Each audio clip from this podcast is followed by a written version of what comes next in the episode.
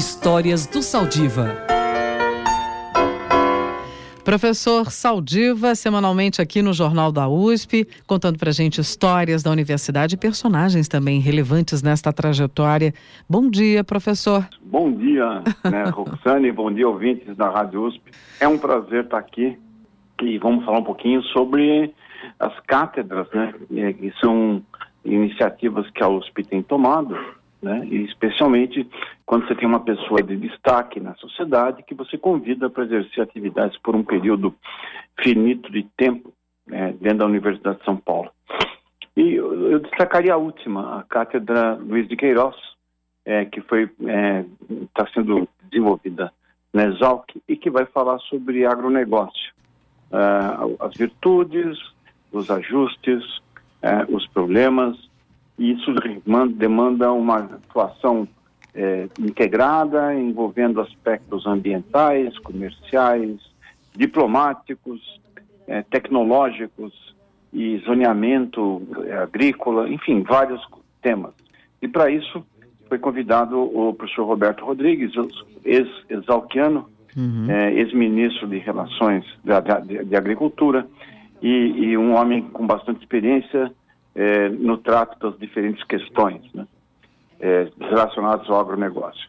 O catedrático em si, ele não é uma pessoa que vai resolver tudo sozinho, mas ele vai organizar atividades que vão tentar apresentar como, como é, digamos, coordenar as atividades agrícolas com preservação ambiental e principalmente segurança alimentar.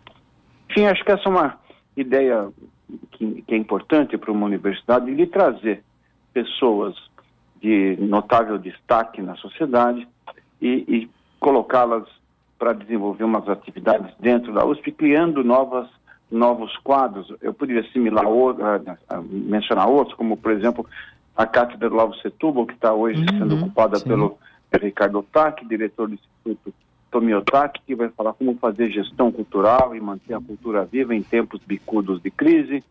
É, nós temos, tivemos cátedras como, por exemplo, do, do, do ex-primeiro-ministro da Espanha, Felipe González, que vai falar sobre política internacional, é, num tempo é, onde as relações internacionais começam a se complicar com movimentos separatistas, novas posturas dos Estados Unidos.